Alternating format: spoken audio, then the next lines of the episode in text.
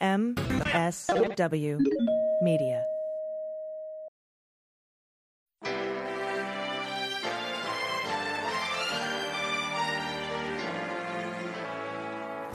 So, to be clear, Mr. Trump has no financial relationships with any Russian oligarchs. That, that's what he said. I, I, that's what I said. That's obviously what the, our position is.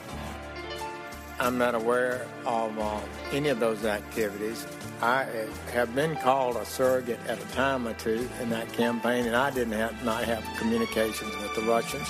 What do I have to get involved with Putin for? I have nothing to do with Putin. I've never spoken to him. I don't know anything about him other than he will respect me.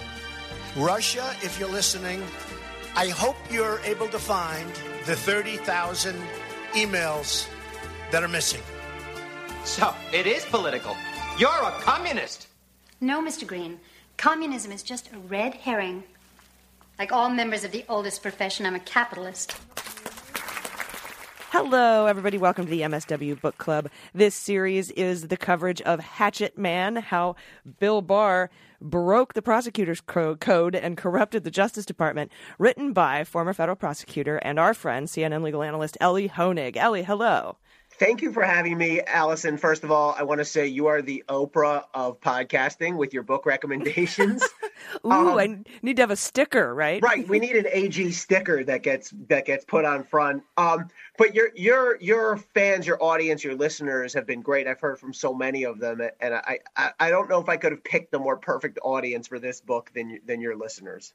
Yeah, the the Leguminati is super into it, and. Uh, uh, I wanted to um, I'm I wanted to start this discussion with the ending because this is a banger yeah. ending to this book, Elie.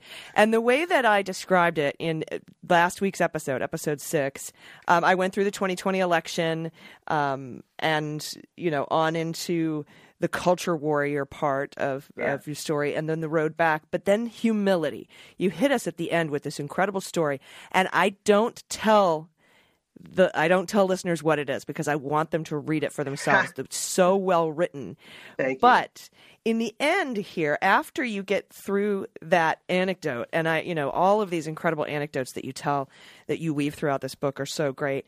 But you you talk about how we need to go forward with humility. And yeah. and I wanted to ask you because now we have a new Department of Justice head. We have a new Attorney General named uh, Merrick Garland, as everyone knows. Uh, how I, and I want to ask you because I'm, I'm, i want to go to the road back and I want to give grades on the nine things that you talk about with this yeah. new DOJ. But sure. what do you think about with the humility part? Huh. Well, look, Merrick Garland certainly has brought back humility as I describe it and intended it in the book. And what I mean by that is an understanding that when you are at DOJ, it's not about you. Whether you're a lowly line level prosecutor or supervisor like I was at the SDNY or the attorney general, it's not about your personal wants and preferences. It's not about whatever political party you come from. It's about something much bigger and grander. And it goes beyond DOJ. It, it, includes our court system, our jury system, and that relates to, to the anecdote I tell, and I won't spoil the ending. And I think Merrick Garland has done a very good job of that. I think largely because of his upbringing, because he came up as I did, doing real cases on the front lines. Um, and, and, and how do I score him on that? The kind of things he said, words matter when you're the attorney general. Um, the way he speaks about what it means to be a federal prosecutor, what the job of DOJ is. That said, I do want to draw a distinction here between humility and passivity, which I think are two different things. And I've been critical, and I was critical just a few hours ago on Twitter of a lot of things that Merrick Garland has done. And I think he's been too passive in a lot of his um, approaches. And I'll give you just the most recent one. We keep seeing more and more stories about how the January 6th insurrectionists are being let go with misdemeanor pleas. Misdemeanors are, are minor crimes are punishable by a year or less in prison. Nobody really goes to prison for them. And the, the thing that really just uh, grabbed me today to the point where I just thought enough is the guy who wore the Auschwitz t-shirt during the January 6th insurrection. Look, it's not a crime to wear that t-shirt. I mean, it's, you know, I, as a grandson of two Holocaust survivors, uh, I, you know, I, I feel and understand every bit of what that means it's not a crime, and I'm not saying you should be treated differently because of it, although maybe there's an argument you should. but so many people who are seeing who went into the Capitol that day are being let off with trespassing pleas. Like if you trespassed in a VA hospital or went into a, a federal park that you weren't allowed into or something like that. And I think Merrick Garland has been allergic to anything that might be perceived publicly as a shot across the bow to Bill Barr, to Donald Trump, or even to January 6th. And, and I'm critical of him for that, but that's that's a little bit distinct from humility. So I, I'd separate those two things out. Yeah, and I think we can cover that sort of in the road back.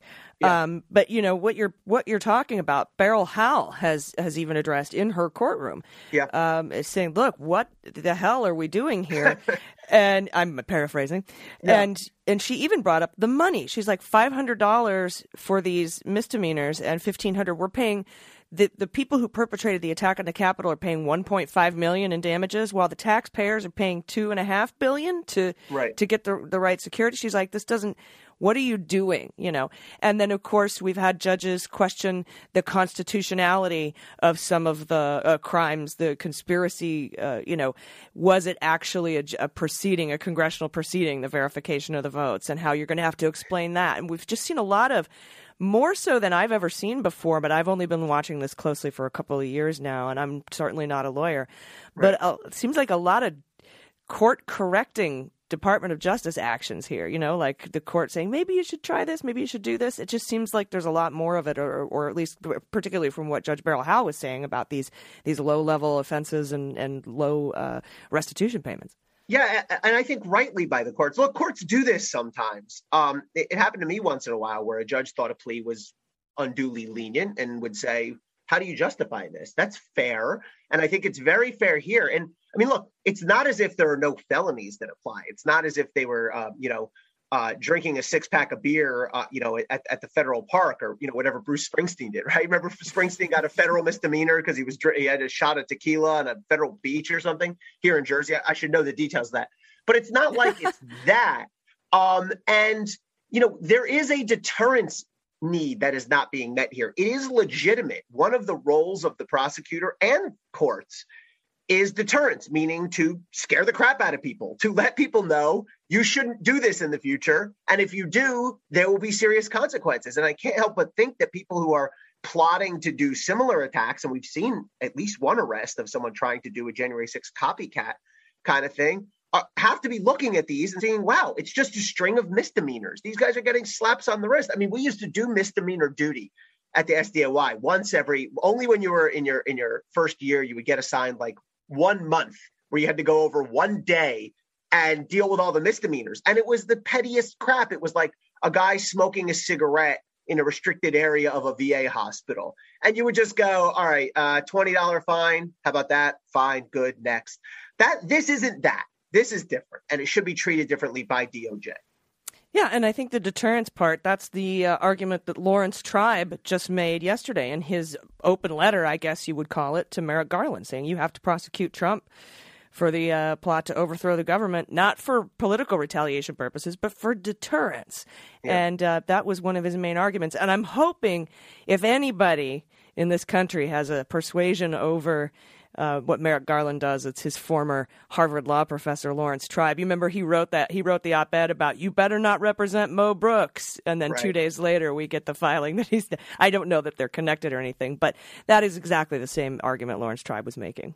Yeah, um, look, I, I, count me definitely on the side of DOJ has to take a very serious look at Donald Trump criminally, on not just uh, uh certainly on January 6th, but also on Ukraine and on Mueller obstruction and it's hard to argue conclusively that he should or should not be charged because we need all the facts. Now, I think in some of these cases we have enough to go on, um, but I, but I definitely disagree with the folks out there who say like he shouldn't be investigated. How can you even defend that? He oh yeah, Toobin investigated.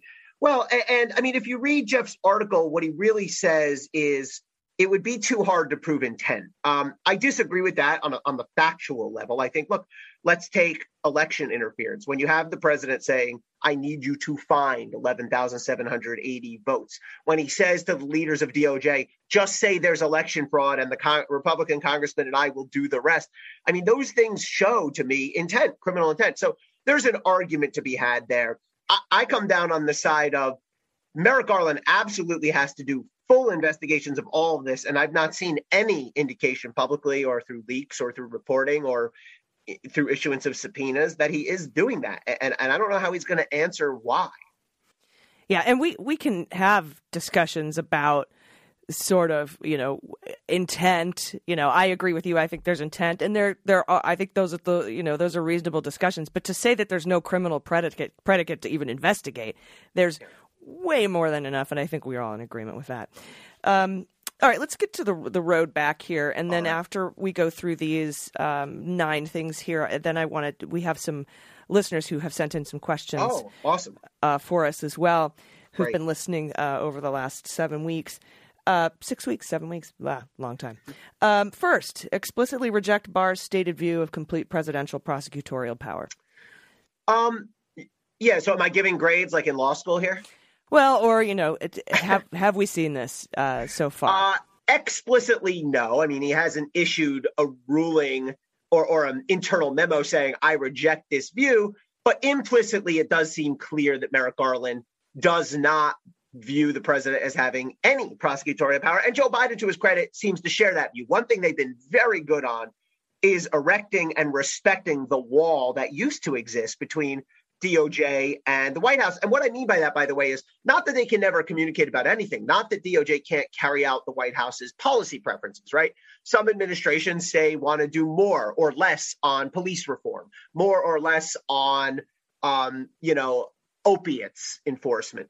Where I do object is interference in a specific case, U.S. versus Michael Flynn, U.S. versus Roger Stone. Roger Stone. It's yeah. clear that right. It's clear that that is not happening. They both both sides have said that will not happen. So so I give I'll, I'll give an A minus uh, there. Yeah, and that sort of goes into number two, which is adopt that specific rule limiting communication with the president yeah. and the White House staff. That's kind of right inter- intertwined with it. That's a straight A because Merrick Garland has done exactly that. He has issued a new policy. It was back in June saying here are some very strict limits on communications between DOJ and the White House. Yeah, and and also, I mean, as I'm reading this, kind of sad that we have to spell that out, you know. But now, yeah. what we've seen so many norms, yep, just eviscerated. Now we have to spell shit out. Okay, it's like it's like putting you know the warning labels on ivermectin. Uh, do we really need the FDA to tweet out that you shouldn't take horse dewormer? I guess right, so. Or uh, it's like when they started putting on um, Tide Pods. You know, these are not snacks. Do not eat. Please do not eat. Yeah. Yeah. Um, th- restore integrity to the ethics and recusal process. Um, we've seen too much of this, right? Yeah, I'm going to go incomplete on this one. Um, you know, we haven't seen any formal changes to the ethics and recusal process, but this is another one that should be a no-brainer. Like, how about this? If you've already publicly expressed a conclusive opinion on a case, you're out, right? Or like, if you're a witness or a potential witness in a case, you're out. And I talk in the book about this case where I was mm-hmm it kicked off, not in a bad way, but I was I was properly recused because my dad, let me think. My dad's law partner, who sent me a funny note after he read this in the book, but my dad's law partner had represented years before in a civil case somebody who was a potential witness in my case. Yeah. I mean, and that's right. You should be out because you're not going to kick a case. You're not going to, you know, screw up a case because of that. But why even go near it? Why even have? And here you have Bill Barr, who in Ukraine was at least a potential witness, stayed on the case. And even more inexplicably, on the Mueller case, wrote a whole memo saying this thing is dead at DOA, but I'm going to stay on it. And I, to this day, I don't know how the ethics folks at DOJ justified that because remember, when Whitaker, the, the sweaty bald guy who was there in the middle, when he came in, they recommended him because he had also done a little bit of PR about how bad the Mueller case was before he uh, came in. They told him, you should recuse yourself. And he ignored them and didn't. Bill Barr comes in having done the exact same thing as Whitaker, only way worse, way more stridently. And they tell him, oh, you're good to go, boss. So I have questions both about Bill Barr and the ethics folks there. We've not seen this kind of situation crop up from Merrick Garland or his other top folks yet, but um, so we'll give him an incomplete.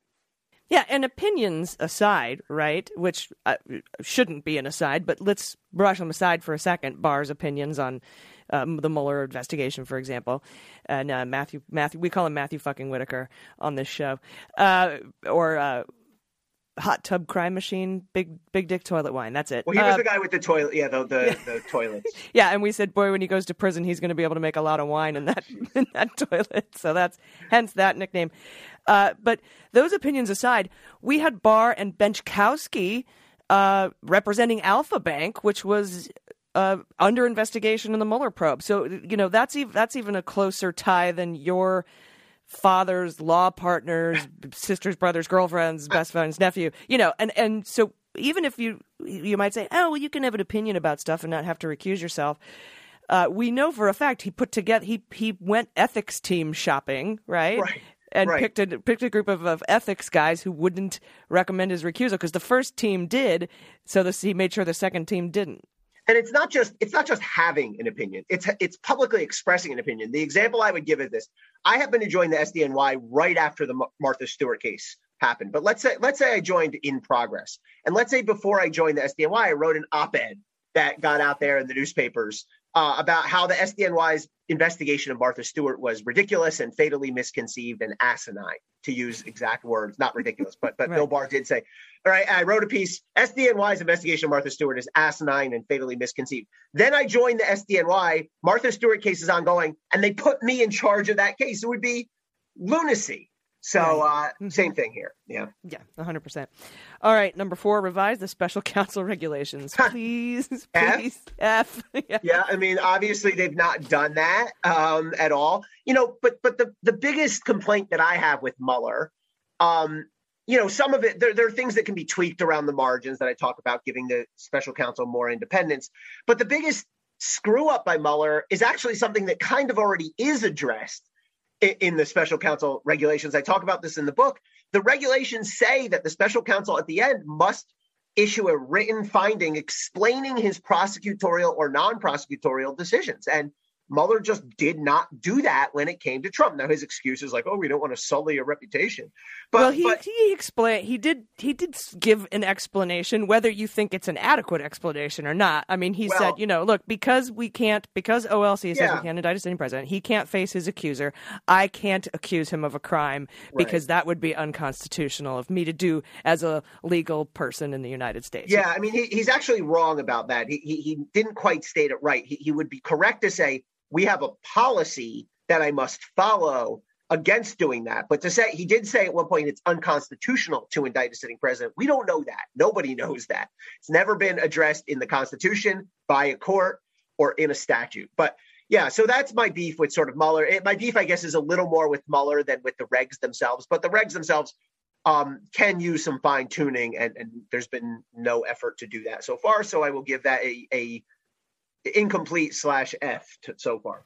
Yeah, and and I mean, what you know, we still have a beautiful, pristine volume two with evidence and all three elements met on four of those things, Yeah, and it's where just sitting there. Yep. And so Mueller actually did his job there. Uh, I mean, some argue he should have just indicted him, and then they could go over the OLC memo and the constitutionality of indicting a sitting president in court. But he's not the president anymore, and you can do it. And so, where is it? Yeah. All right. Now, uh, revoke discredited OLC opinions huh, and restore OLC independence. Yeah, Well, I think. I mean, look, I, I, I, I'm, I'm enough of a realist to know they're not going to revoke, formally revoke OLC opinions. I mean, there's a long history of terrible OLC opinions dating back to the torture memos and before that. Um, and, and they've never said we hereby disavow this one.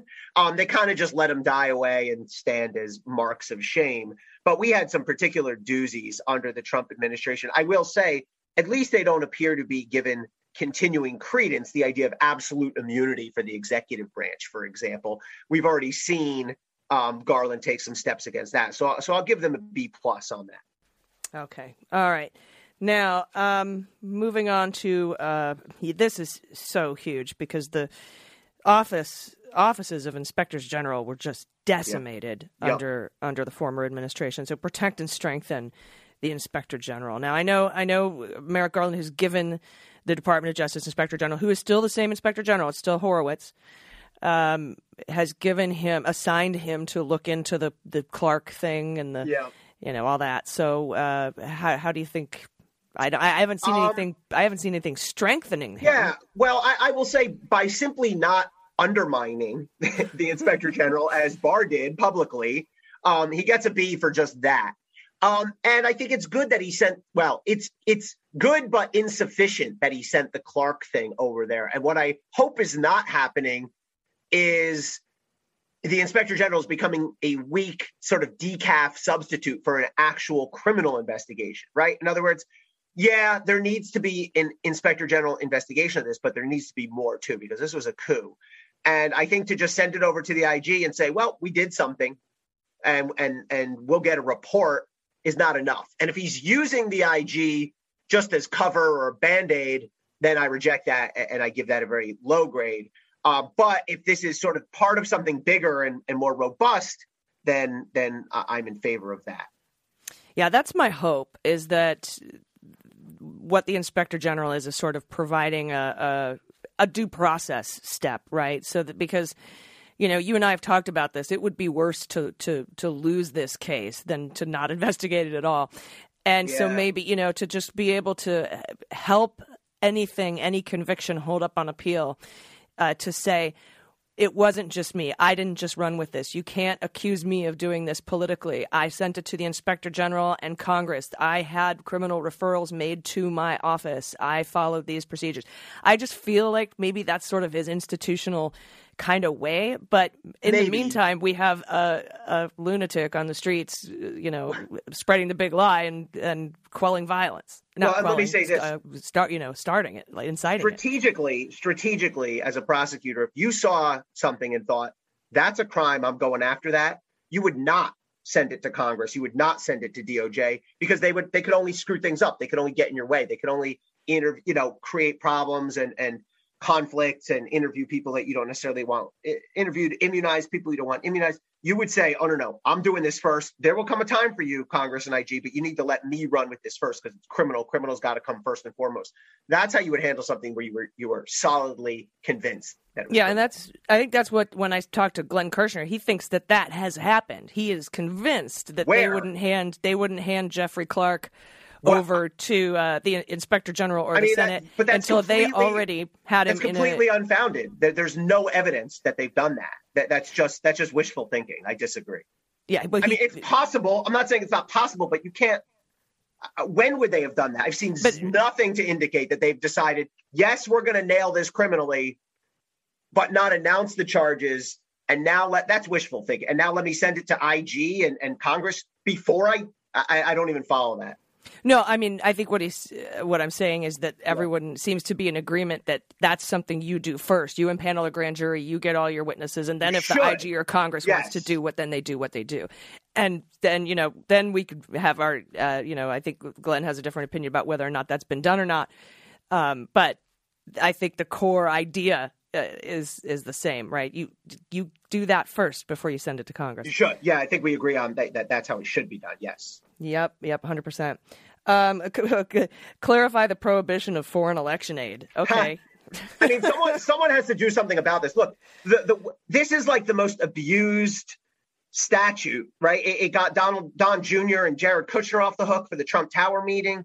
It got Trump himself off the hook for for you know a bunch of things um, this idea that well a thing of value from a foreign country you know dirt on an opponent probably doesn't count or maybe doesn't count the, the answer is we don't know the statute says thing of value now i think talk to anyone who's ever been involved in a political campaign and ask them hey um, does does generating dirt on an opponent is that valuable to you? I mean, they'll laugh at you. They'll go, it's people pay most, millions for it. It's the most valuable thing that we have. They pay the most for it. Of course, it's a thing of value. But then other people say, no, a thing of value has to be cash or I don't know, office equipment or something you can hold in your hands, which to me is silly. There's only two ways this ever gets fixed.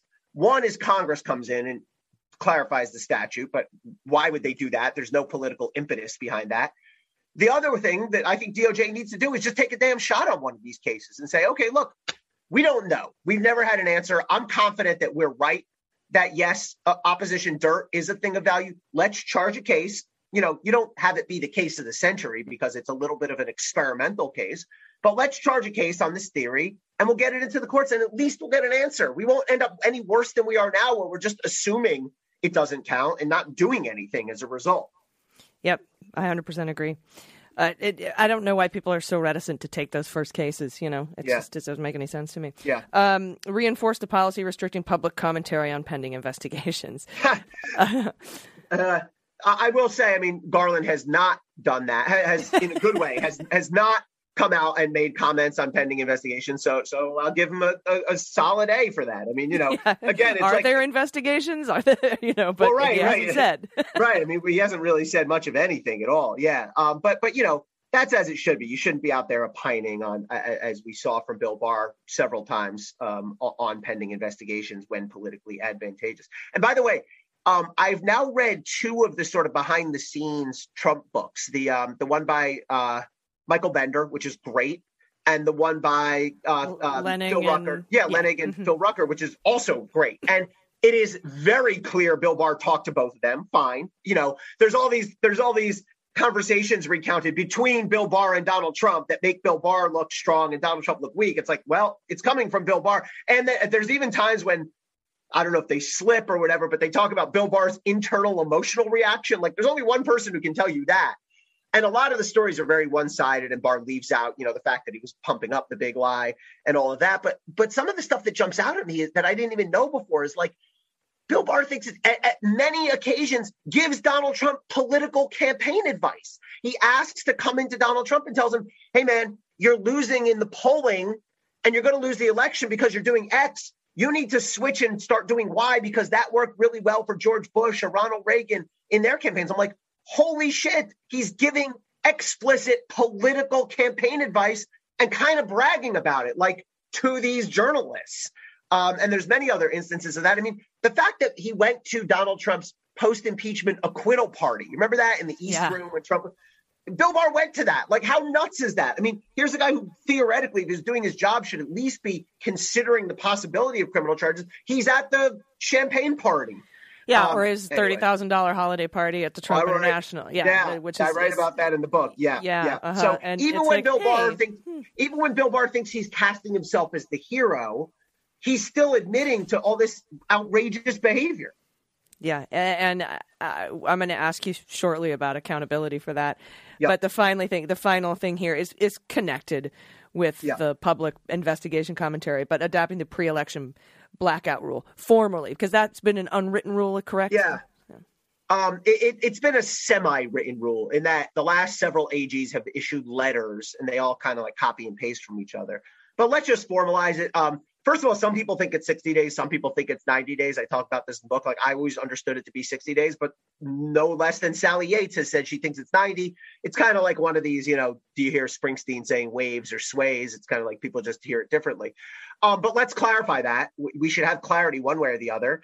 And um, let's clarify that it's a policy, that it's not AG to AG, and that it what exactly it does and doesn't mean, because it was clear Bill Barr, and, and he kind of confirms this in the books I just mentioned, was ready and willing to announce the Durham stuff during that period, except that Durham and his people, Nora Dannehy, the woman who quit, basically told Barr, too bad, we're not going to be ready before the election and we're not going to rush it. And if you make us rush it, she already quit and the rest of us are going to quit and then Barr back down. So we need to make clear that something like that would count. It doesn't have to say the candidate's name. If it's something that's obviously become fodder for the for the campaign, then you need to hold off on it. Yeah, I agree. Um, all right, Elie, I I mentioned I want to talk about Barr's accountability. This brings us to uh, the listener uh, question portion. So, first is a question from Cynthia, and this is what I was uh, alluding to earlier.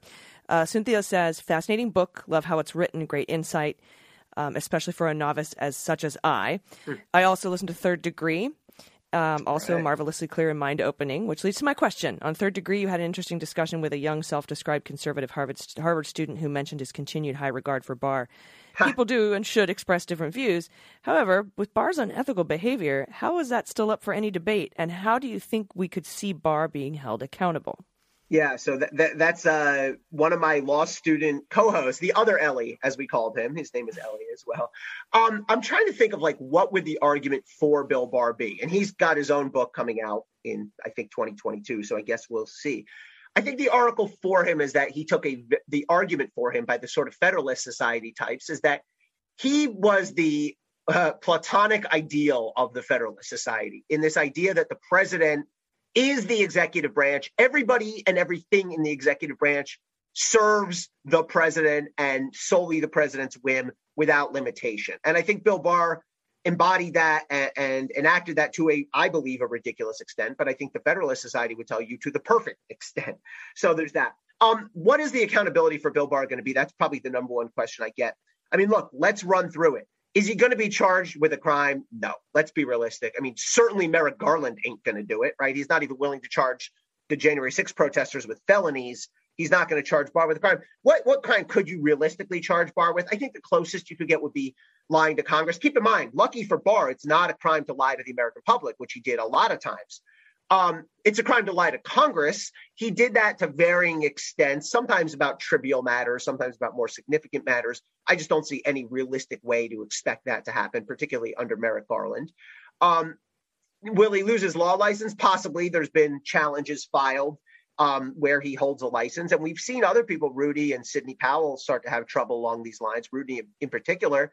Um, Barr's not, you know, as overtly out there as Rudy, but I do think he could have an issue with his law license. And I think to be to be realistic about it, this is going to come down to legacy and history. And it's a big reason why I wrote this book because there is no other book like it. There won't be. We will have Barr's, you know, we'll see, but we will have Barr's gauzy look at himself, I'm sure.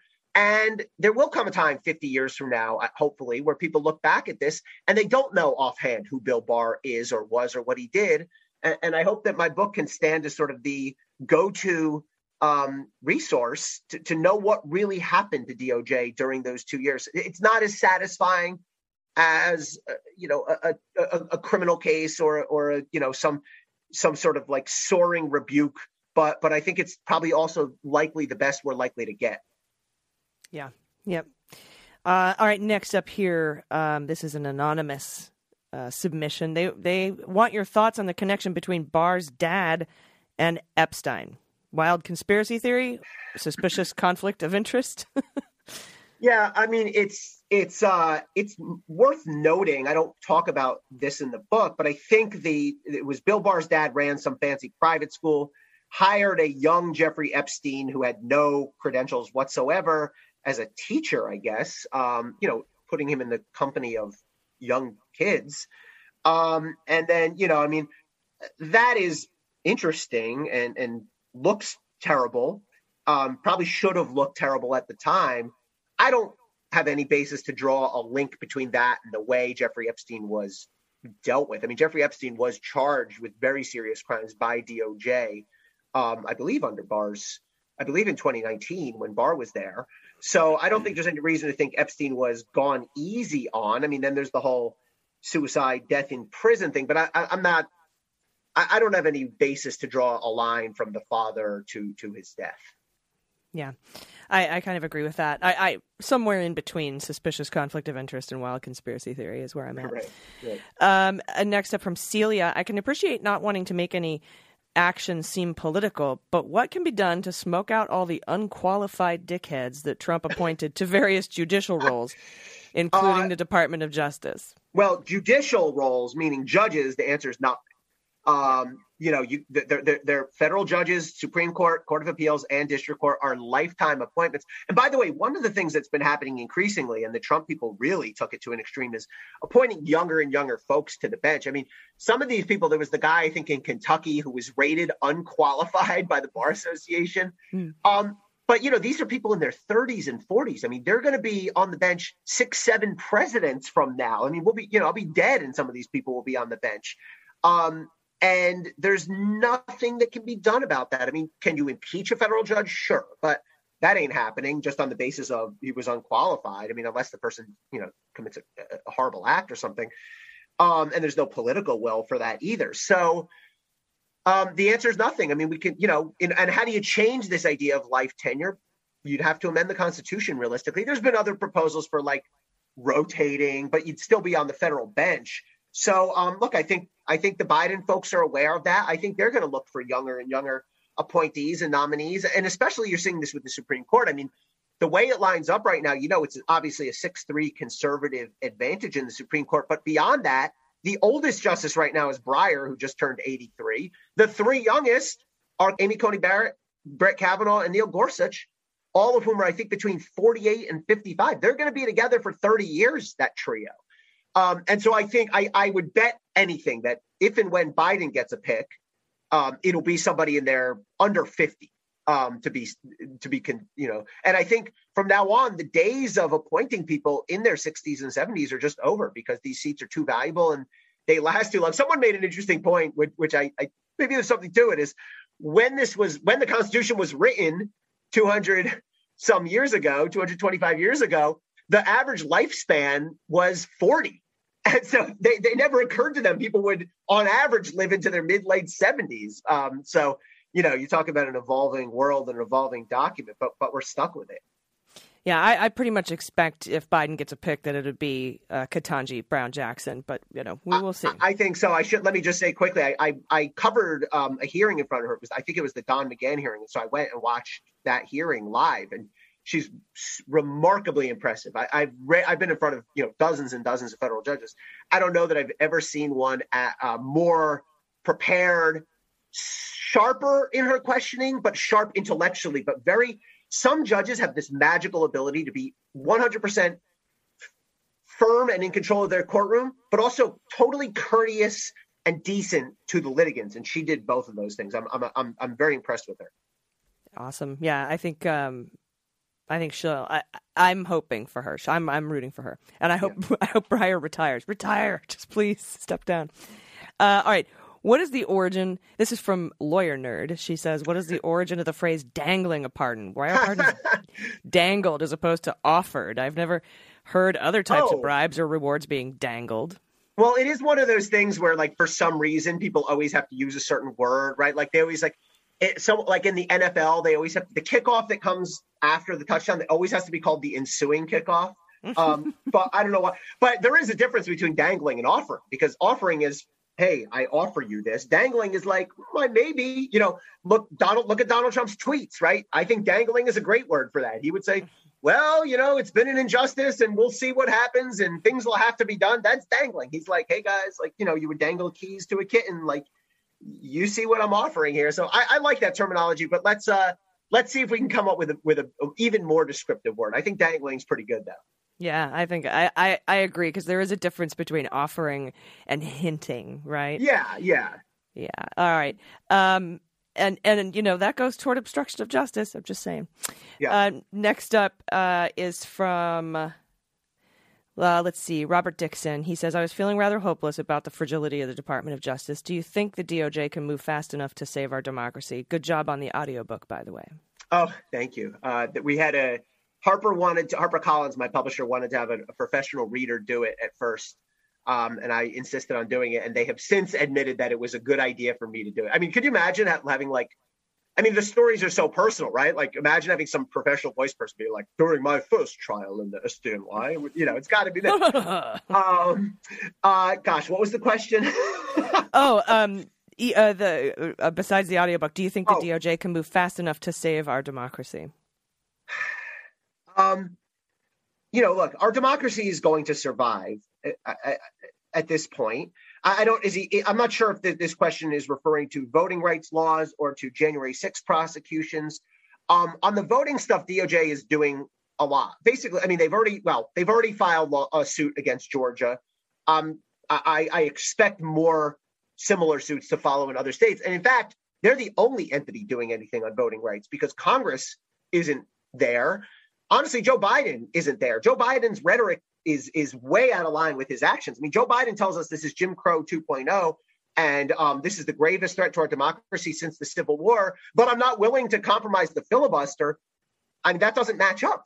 If it really was the greatest threat to our democracy since the Civil War, you absolutely would be willing to change the filibuster. If it really was Jim Crow 2.0, you really would. So either Joe Biden doesn't mean what he says, or his rhetoric is overinflated here.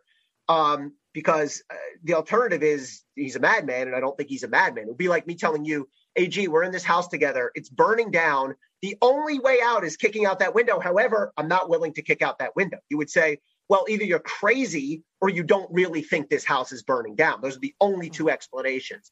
So I think DOJ is doing a good job on that front. Um, on the um, January 6th thing, I think it's been lackluster, and I think they need to do better. And I think same thing with with respect to their in, investigations, or I should say, apparent non-investigations of Donald Trump. Yep. Okay. And uh, this sort of feeds into the next question, too, from uh, Terrell Holloway. How can the law keep up with people like Trump who are presently and actively doing harm while investigations are going on, languishing? Languishing investigations. We talk about this a lot, Elie. How long? Uh, how slowly the wheels of justice grind, right? Uh, uh, and you know, meanwhile, uh, you know, like there's, I don't think there's much we can do about it. What do you, what say you? Yeah, I mean, it's it's a good way to phrase it. Now, the question about how do we keep up with someone like Donald Trump? Look, we've never seen anyone like this. We've never seen anyone with so little regard for norms and law.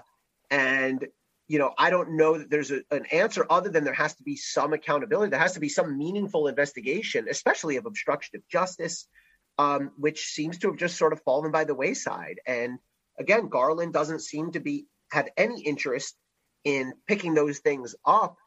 And I think there's a lot of damage being done as a result. I think Merrick Garland's approach to restoring DOJ and rule of law is to just be sort of quiet and steady. And quiet and steady are nice and and good, but um, ultimately, I think it's just going to be like we're just going to have to get past this and let it recede. That's his approach. I don't agree with it, uh, but that seems to be what he's doing. Yeah, I hope it. I hope it ultimately isn't. Um, and and that kind of is what Ryan Patrick, uh, listener, is saying. Is there any? Is there any devil's advocate rational explanation for not indicting Trump yet on his more obvious and easily provable crimes? Well, I, I guess to run through them, right? Um, I think if you ask Jeff, Se- or excuse me, Jeff Sessions, if you ask Merrick Garland, um, if you ask Merrick Garland, if, you got a couple beers in him and truth serum in him, and off the record you said, "What's up with the Mueller obstruction? Like, how are you not doing anything about that?" I think what he would tell you, I'm purely speculating here, is a combination of like to indict the former president is going to be a political avalanche and I, a political earthquake, and I don't want that. Some combination of that, and he might say, "Look, Bill Barr already poisoned this well because Bill Barr already put in writing there's no obstruction of justice in his infamous four-page letter." Is that binding on me? I don't know, maybe, but it ties my hands as Attorney General. I don't agree that it does. But look, if he were to charge um, Trump with obstruction, the first thing a defense lawyer would do is to move to dismiss and say the Department of Justice, yes, a predecessor, but this same Department of Justice already is on record saying there's no obstruction, um, and so they can't go back on that. I, I think he'd probably be okay, but but I, I imagine Garland might point to that. Um, Ukraine, I don't know how he he justifies not opening investigation unless he just sort of takes the Barr like approach of I just don't see a crime here. The president can't commit a crime when he's doing foreign policy or something, which is nonsense. Um, and January 6th and election interference, again, maybe he would say, well, January 6th, free speech, First Amendment. But again, I don't. I think I think Trump at least arguably crossed the line in a way that needs to be investigated. And election interference, this is the argument that Toobin made that I disagree with. Well, Trump would just say he really truly believed he won, and therefore you couldn't prove intent. I think that's disprovable easily by looking at Trump's own words and actions. So right, um, the eleven thousand seven hundred and eighty. Yeah, just find. I mean, why one more than he needs? Why fine? You know that? Mm-hmm. Why just say? Just know, say there was corruption. Yeah. Yeah. Uh, well, Eastern District uh, of New York is investigating Ukraine, you know, Russian-backed Ukraine uh, election interference, but not necessarily have they said or they're investigating Trump. But I don't see how you can divorce those two things.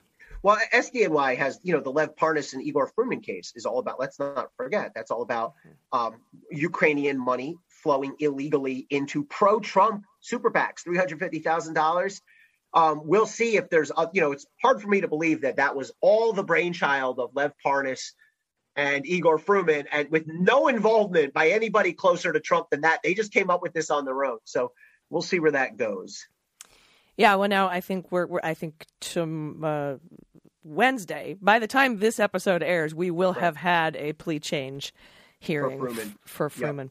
Yep. Yep. Uh, but yeah, Eastern District is has has its own investigation going on. So, you know, uh, we just again haven't heard anything about it being anyone other than, you know, Firtash land. Um, Right, But we'll, you know, we'll, we'll see what happens. Uh, I know that Rudy was uh, lobbying on his behalf. We'll see where that gets Yeah, to. Finally, one last great question here. There are a lot of anecdotes uh, in your book.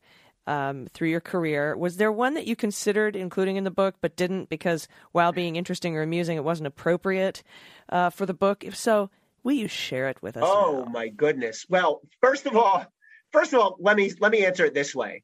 Anything that I thought would help make the points in the book, I included. In a couple of instances, I, you know, I, I um generified the names if I thought the person might be embarrassed or something like that. Um, but most of the time, I just gave the names of the people.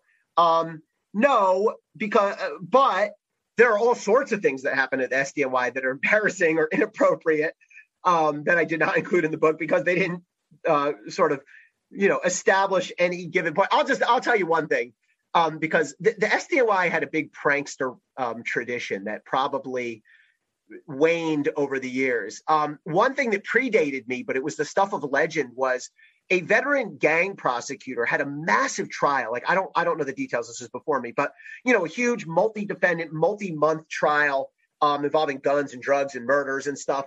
And somebody, so he, he got his guilty verdict, and then they argued it to the Second Circuit. Right, every guilty verdict gets appealed. And this is before the days when everything came through the ECF, the electronic filing system. So now when you get a ruling from a judge, you get a little blink on your email and then you click on it and you see what the ruling is. But this is this is like early 2000s or late 90s. So the way you would get your second circuit, your appeals rulings is there was a courier who would walk around the office with a with a you know like a shopping cart and hand you your mail. So some genius slash maniac um, typed up using the exact font and format and structure of a Second Circuit Court of Appeals opinion, a fake opinion reversing the convictions on this poor guy's like case of his lifetime and had it delivered to him saying, you know, the verdict is hereby reversed and remanded. And this poor guy, like, I mean, I having been in that situation of like sweating out a Second Circuit opinion. I mean, this poor guy must have had an absolute heart attack. I don't know how they broke the news to him, but I mean, and knowing the SDNY, by the way, I'm sure that you know they had the exact right font, the exact right everything in there, so it was probably almost undetectable to the guy. So um, there was a lot of that kind of stuff that, that went on at the SDNY. yeah, I mean, like I said, it, it doesn't really prove any point I was making in the book, but but I love that story. That's a good one. Thank you for sharing that. And Elie, Yeah. thanks again for for taking the time to go over this uh, with us today. Everybody pick up Hatchet Man. It's just it's truly an amazing book. And I've left the anecdotes. You know, I, I went through it chapter by chapter, but I've left the anecdotes out. I want people to read those for themselves. They're really, really, and truly, truly incredible stories and so well written. And I appreciate your time today. So thank you very much, Elie Honig. Thanks, and thanks again to you and, and your audience for reading this book. I really appreciate it. Yeah, I was it was an easy one to read. I devoured it. So thank you everybody. Until next time, please take care of yourselves, take care of each other, take care of the planet, and take care of your mental health. I've been Allison Gill, and this is the MSW Book Club. The MSW Book Club is executive produced by Allison Gill in partnership with MSW Media and written by Allison Gill and Dana Goldberg. Sound design and engineering by Molly Hockey. Jesse Egan is our copywriter, and our art and web designer by Joelle Reeder and Moxie Design Studios. The MSW Book Club is a proud member of MSW Media, a group of creator owned podcasts focused on news, justice, and politics. For more information, visit MSWmedia.com.